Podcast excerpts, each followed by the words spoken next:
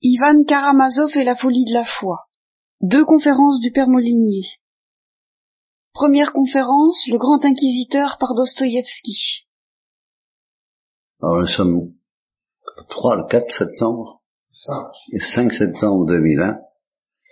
Bon, alors je voudrais enchaîner sur ce que je vous ai dit ce midi à propos de la légende du grand inquisiteur. J'ai un effort intellectuel à faire pour retrouver mes idées patienter le plus possible. Euh, je, je, je, je, vous rappelle que bon, les, deux grands mystères qui habitent Ivan Fyodorovitch, le petit nombre des élus et le mystère de la liberté.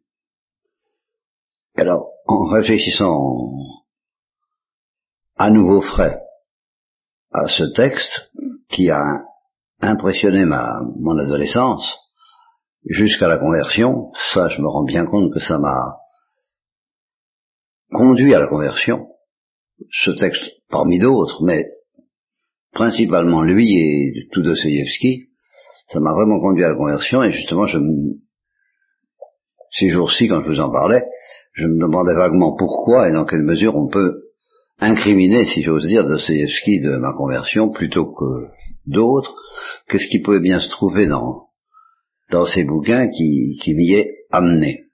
Et euh, bon, je me trouve donc en face de ces deux problèmes énormes sur lesquels moi-même j'achoppais déjà la liberté. Bon, ça, euh, je sens que c'est une chose très importante, que c'est ce qui donne d'une certaine manière son sel à la vie humaine. Euh, en tout cas, c'est ce qui donne son sel à nos problèmes. Il n'y aurait plus de problèmes si on n'était pas libre, évidemment. Euh, euh, si, si, si, on parle, si on discute, si on s'interroge, si on médite, c'est parce qu'on a des décisions à prendre et que ces décisions vraiment dépendent de nous et que, et que, et que c'est grave. Quand un jury se réunit pour délibérer, pour savoir si euh, telle personne est coupable ou n'est pas coupable, il y a, y, a, y a une liberté de décision de la part de chacun des jurés, qui est une, une énormité, c'est très grave, et c'est ce qui fait tout même toute la densité, tout palpitant de la vie humaine, aussi bien des romans que de la vie réelle. Bon, voilà pour la liberté. Le petit nombre des élus, ben, euh, j'avoue que ça m'a jamais emballé, bien entendu, et que ça m'aurait plutôt dissuadé d'être chrétien, c'est évident. Et maintenant, ayant expérimenté pas mal de choses, je suis obligé de convenir que ce qui se passe dans le monde, on, dit que je suis pessimiste, je ne peux pas être plus pessimiste que, le Christ quand il dit euh, le chemin est large qui mène à la perdition. Nombreux sont ceux qui s'y engagent, le chemin est étroit qui mène au salut, peu nombreux ceux qui le trouvent ben, si c'est pas du pessimisme, euh, où est-ce qu'il euh, bon ben, ce pessimisme euh, dissuaderait aussi facilement d'être chrétien. Donc, en ce sens-là, je comprends Ivan Karamazov de rendre son billet, surtout si on ajoute une chose dont je n'ai pas parlé ce midi, qui est la souffrance des innocents. Alors, la souffrance des innocents, ben, ça, ça n'arrange pas de tableau ça, ça, ça conduit davantage encore, semble-t-il, au désespoir ou au découragement. Euh, enfin, à toutes les folies de, de, Ivan et de tous ceux qui euh, euh jettent, euh, je trouve pas mes mots, enfin tous ceux qui, euh, qui abandonnent la partie, qui renoncent à y comprendre quelque chose, qui renoncent à fond, qui disent comme Dimitri, Dieu n'a créé que des énigmes. Voilà. Et alors, euh, approche de ces énigmes et revient intact. Ben, en effet, c'était bien, ça résumait bien ce que je sentais de l'existence avant de me convertir. Dieu n'a créé que des énigmes, euh, et, et, si on les affronte, ben on, de trop près, on est fichu. Il n'y a pas, de réponse. Voilà. Il n'y a pas de réponse. Il y en aura une au ciel, nous promet la révélation chrétienne, mais sur la terre, il n'y a pas de réponse. On peut y croire et espérer la réponse au ciel, euh, comme, dit Ivan, je baiserai, je, je, je, m'inclinerai, je, mais pour le moment je l'admets pas parce qu'en attendant il n'y a pas de réponse. Et alors c'est là que je l'ai déjà euh, laissé entendre ce midi, mais j'y suis revenu à nouveau après ce soir, c'est ça dont je voudrais vous parler. Dans la légende même du grand inquisiteur, il y a quand même une réponse. Et si je creuse cette réponse jusqu'au bout, je découvre pourquoi je me suis converti. Et c'est ça dont je voulais vous parler. Et ce traitement, c'est le baiser du Christ au grand inquisiteur. Pourquoi? Parce que, en d'autres termes, cette réponse s'appelle la folie de la croix. Car le baiser du Christ au grand inquisiteur, c'est la folie de la croix. Parce que c'est la folie de la douceur de Dieu allant au devant des bourreaux. C'est exactement ça la folie de la croix. C'est la définition même de la folie de la croix le Christ se défendant pas contre les bourreaux, et, justement disant à ses apôtres, euh, si je voulais, j'aurais qu'à demander à mon Père de faire dégringoler des légions d'anges, il aurait vite fait d'en finir, on n'avait pas besoin de combattre, mais justement je ne veux pas me défendre. Et euh, donc il, offre sa douceur au bourreau comme il offre son baiser au grand inquisiteur. Et là, eh ben, euh, ça exerce, ça a exercé sur moi tout de suite une fascination. Parce que j'ai senti là-dedans quelque chose qui nous est quand même donné sur la terre. Et que j'ai retrouvé dans la vie des saints. Donc dans la vie de l'Église. Ces gens-là n'arrêtent pas d'être envoûtés possédé, euh, je cherche, je mes mots, je les retrouve pas, drogué, dirais presque, oui, drogué, par euh, cette folie de la croix, comme par un. Souvent, c'est la seule réponse que Dieu nous offre sur la terre. Non pas pour, c'est pas une réponse si on veut, ça, ça répond à rien du tout, mais c'est un c'est une réalité pratique, c'est une réalité tangible, c'est quelque chose que qu'on peut voir, toucher et vivre à condition de le désirer. Il faut avoir ce que justement saint Thomas appelle l'appetitus boni repromissi, le, le, désir du bien qui nous est promis par le Christ. Mais le bien qui nous est promis par le Christ, c'est les béatitudes. Et les béatitudes, c'est la folie de la croix. C'est exactement cette douceur de Dieu qui nous est déjà donnée sur la terre, si nous la désirons. Et ça, euh, les saints, ils nous font une démonstration concrète, pratique, euh, tangible, que cette douceur existe sur la terre, que cette folie existe sur la terre, et que, et que euh, on peut survivre, et plus que survivre, pressentir le ciel. Voilà. Pressentir le ciel. C'est pas les réponses qu'on aura au ciel, mais c'est déjà un tel pressentiment du ciel à travers cette folie de la croix, que, eh ben, on marche, voilà. On marche. On dit, euh, oui. Voilà, j'accepte. On fait le cadeau, justement, de marcher parce que euh, tout à côté de notre nature continue à se révolter, à discuter, à trouver que c'est invivable, que c'est scandaleux, que c'est révoltant. Et, mais il y a ce côté par lequel on est fasciné. On est envoûté on est séduit par cette douceur infinie qui ne se défend pas contre tous ces mystères accablants. Et, et alors, euh, ben oui, on dit c'est, vivable. Et c'est pas l'héroïsme. C'est, pas l'héroïsme, c'est un don qui nous est fait pourvu qu'on accepte d'y croire. Et c'est comme ça que les saints en témoignent à, tout instant de, leur vie et de leur mort. Et, le premier qui, qui, nous offre ce témoignage dans l'histoire, ben c'est le Mont Larron, justement.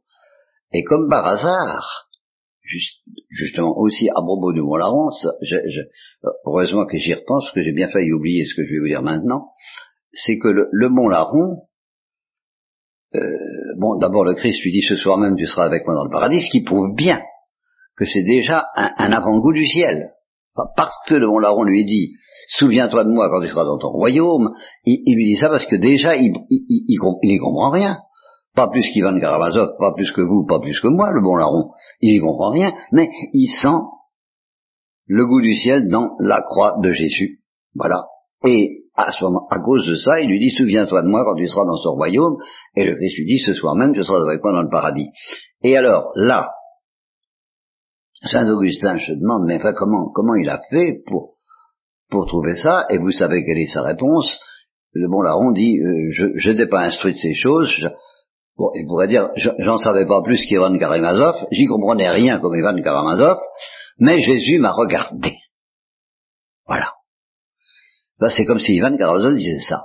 Comme s'il se convertissait, qu'il devenait Alyosha, en disant mais euh, j'étais j'étais comme ça moi Ivan Karamazov voilà ce que j'étais ce tout ce qu'il raconte de, révolte dans dans son discours et puis comme s'il était converti il devient Alyosha parce que Jésus l'a regardé et dans son regard j'ai tout compris la, la de Mère Germaine aussi bon eh ben euh, le Augustin Augustin prête cette affirmation au bon larron dans son regard j'ai tout compris c'est-à-dire la folie de la croix il a, le bon larron s'est mis à comprendre la folie de la croix et, à travers la folie de la croix, le ciel.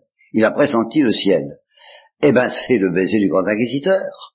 Oui, c'est la même chose. Jésus l'a regardé, le grand inquisiteur, c'est ça, Jésus regarde le grand inquisiteur, et dans, son regard, s'il se laissait aller, le grand inquisiteur comprendrait tout, et se convertirait immédiatement. Bon, alors, euh, ça veut dire que ne sont vraiment chrétiens que ceux qui pressentent cette chose-là, hein Ah Parce que l'Église, elle est faite de ces gens-là. L'Église, dans, sa moelle vivante, elle, est constituée de ces gens-là. Or, il faut croire qu'il n'y a pas que. Nous, le savons. Malheureusement, il y a beaucoup de chrétiens qui ne sont pas possédés par la saveur il ne s'agit pas d'être de niveau. Ce sont des pêcheurs. Le bon était un pêcheur. dès qu'on pressent cette folie, et, je l'ai pressenti à ma façon, sans quoi je ne me serais pas converti, bon ben aussitôt on se retrouve qu'on n'est pas de niveau, qu'il va y avoir un, un, un, un ramdam fou, un travail insensé pour que tout notre être arrive petit à petit à s'harmoniser avec cette folie. Ben, bien sûr, notre être n'est pas en harmonie avec cette folie, mais notre volonté, notre liberté a dit oui. À partir du moment où la liberté a dit oui, l'être, euh, l'intendance suivra comme elle pourra. C'est long, c'est les purifications passives, c'est tout le bazar, c'est la bonne enfance, c'est tout ce qu'on voudra, euh, mais, ça prend du temps. Bon, mais ça n'a pas de du moment que la liberté a dit oui. Bon, euh, je voulais vous parler de quoi là? Oui, que la plupart des chrétiens, j'en ai peur, justement, sont chrétiens sans avoir dit oui à cette folie et beaucoup refusent même de dire oui à cette folie de la croix. Alors, évidemment, euh, il constitue ipso facto un peu l'ivraie.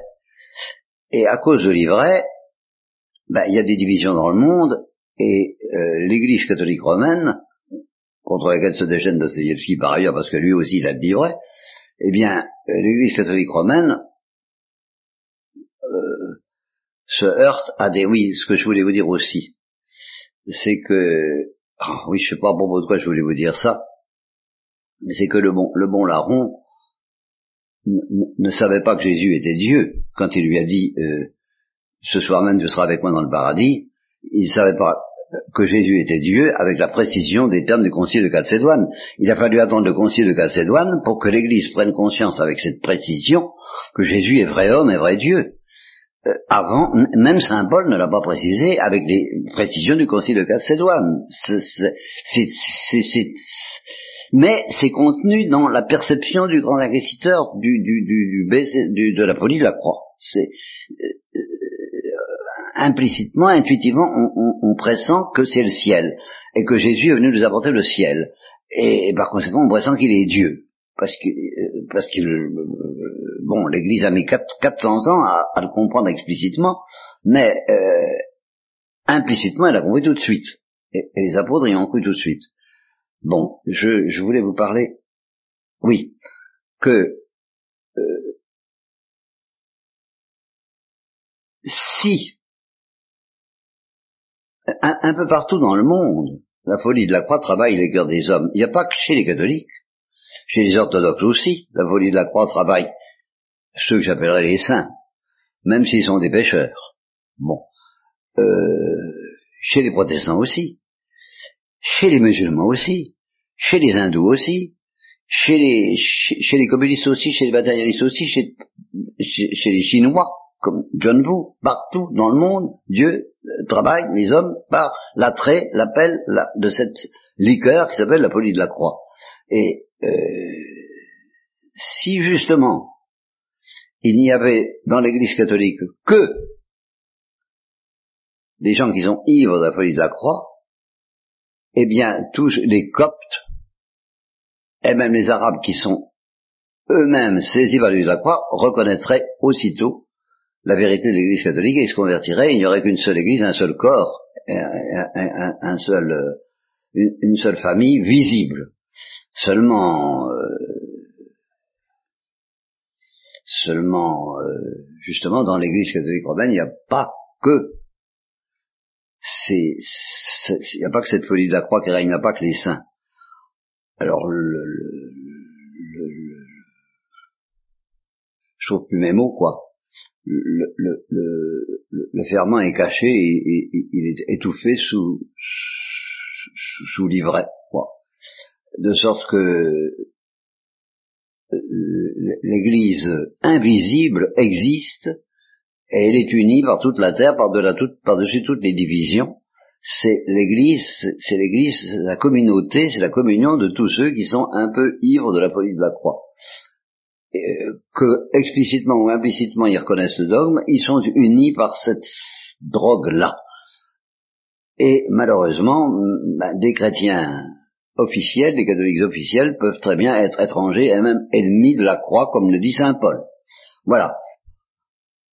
Donc ce que je veux dire, c'est si l'Église catholique romaine était délivré de livret, complètement délivré de livret, bah, euh, s'il n'y avait plus que des, des, que la folie de la croix qui règne euh, parmi tous les membres de l'Église catholique romaine, elle attirerait à elle immédiatement tous ceux qui, inconsciemment, ou, consciemment, mais sans savoir ce que c'est dans l'Église romaine qui est la vraie source, eh bien, ceux-là reconnaîtraient euh, la vérité de l'Église romaine, et ainsi l'Église invisible deviendrait visible. Voilà ce que, ce que j'ai voulu dire.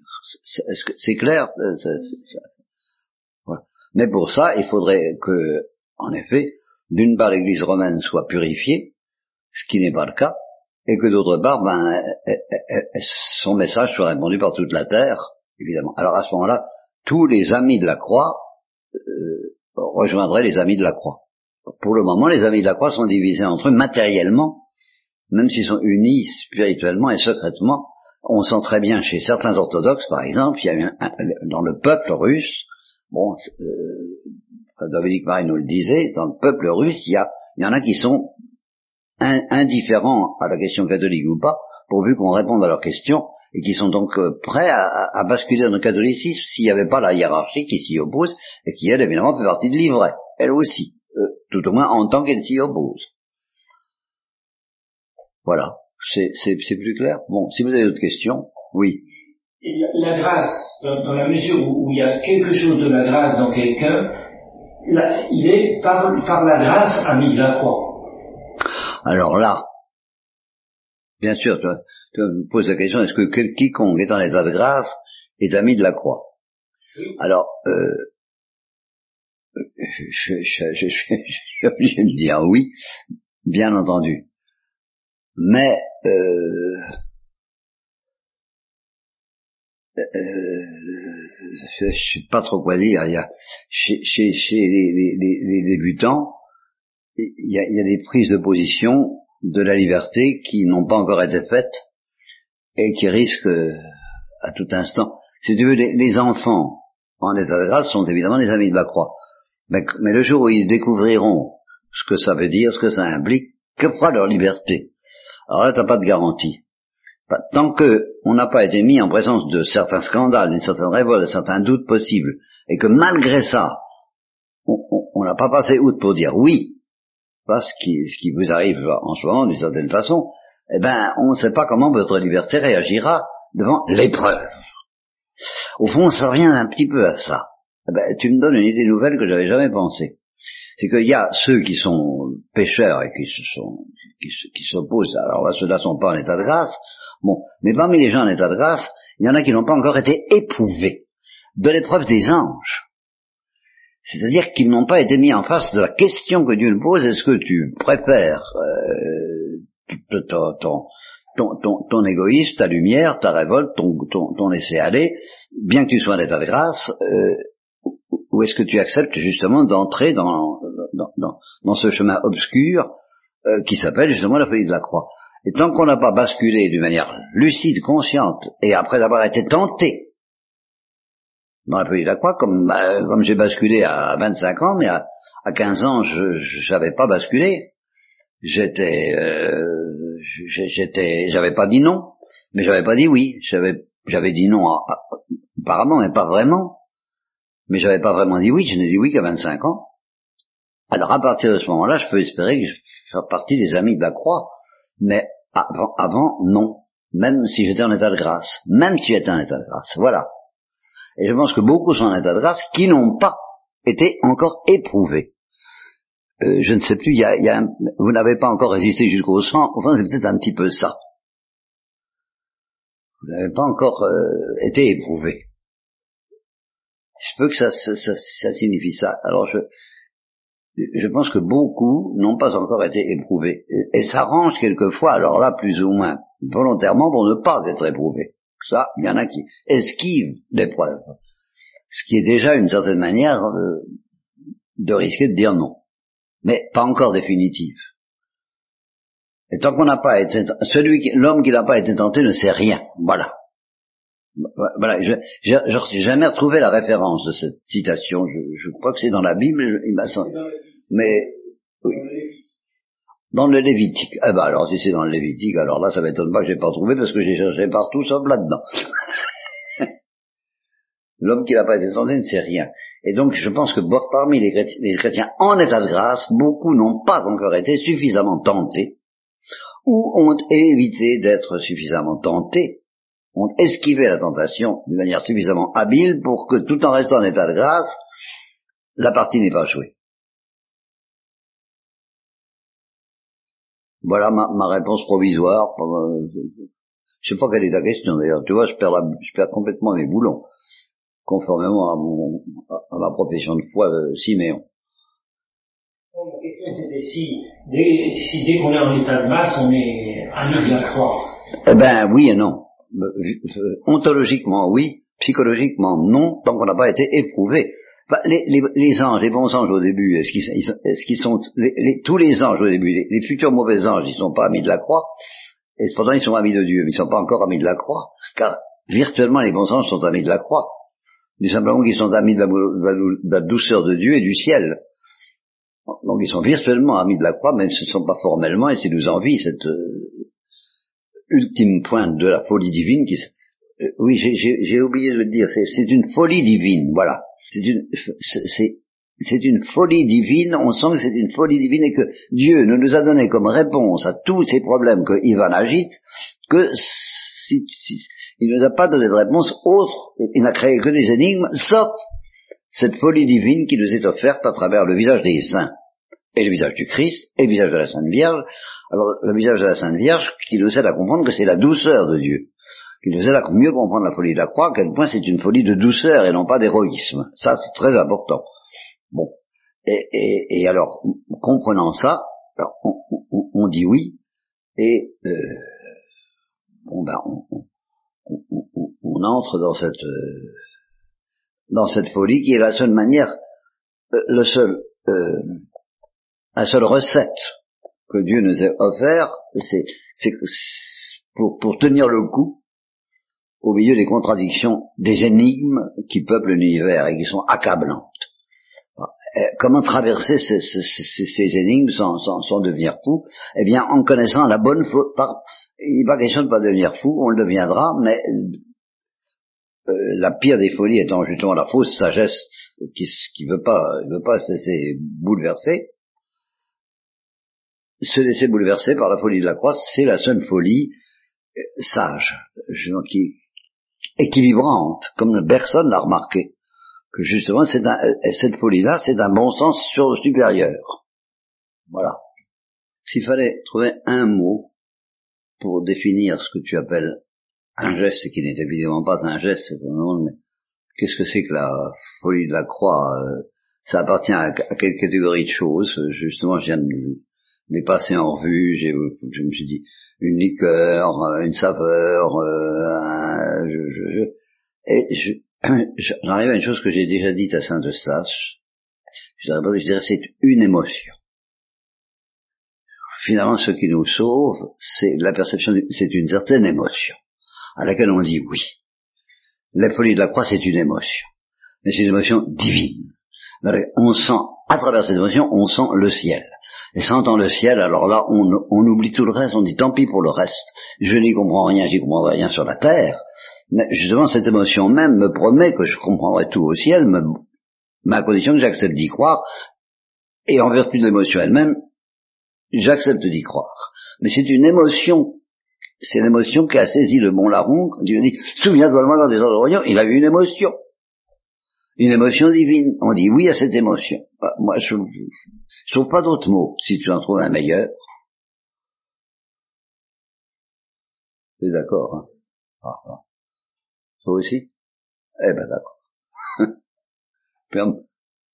Alors ce que le Christ a dit qui est euh, certain, c'est que quiconque accepte d'être ému de compassion humainement face à, la souffrance de ses frères, ouvre son cœur à l'émotion de la folie de la croix, à l'émotion divine. Il ouvre son cœur, il la reçoit peut-être pas, il la reçoit peut-être pas aussitôt, mais du simple fait qu'il ouvre son cœur à, la, compassion envers ses frères, il ouvre son cœur à la folie de la croix, même si elle lui est pas donnée dans, l'instant.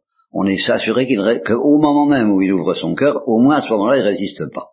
Et quiconque, au contraire, accomplit un mouvement d'orgueil, ferme son cœur à la folie de la croix. Ça, c'est aussi absolument certain. De sorte que quelqu'un peut être travaillé, tiraillé entre des moments où il ouvre son cœur par compassion et où il le ferme par orgueil. Voilà. Ça, alors il y a deux manières d'être courageux. Il y a bon le, courage euh, orgueilleux qui remplace euh, la, la, véritable fidélité par une soi-disant vertu, etc., etc. J'ai suffisamment parlé de ça pour qu'on n'y revienne pas. Et puis il y a le courage qui peut être très dur de tout ce qu'il faut faire pour sauver, protéger cette émotion tous les choix qu'il faut faire implacables pour ne pas laisser s'éteindre cette émotion en nous. Et alors là, quelquefois, ça peut être très dur, euh, après quitter son père et sa mère, haïr son père et sa mère, parce qu'ils vont, ils vont tuer cette émotion. Alors là, non.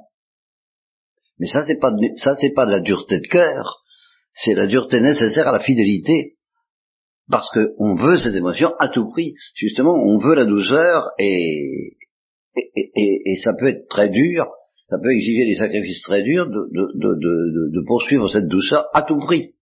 C'est pas de la dureté orgueilleuse, c'est la violence de qui veut sauver à tout prix une mère qui veut sauver son enfant, eh ben elle piétinera tous ceux qui s'opposent à, ce qu'elle rejoigne. Et, et, légitimement. C'est pas de la dureté. C'est là où justement il faut savoir ce qu'on veut. Si on veut vraiment cette douceur, il faut euh, payer le prix et, savoir quitter ce qu'il faut savoir quitter pour euh, trouver la source. Et bien.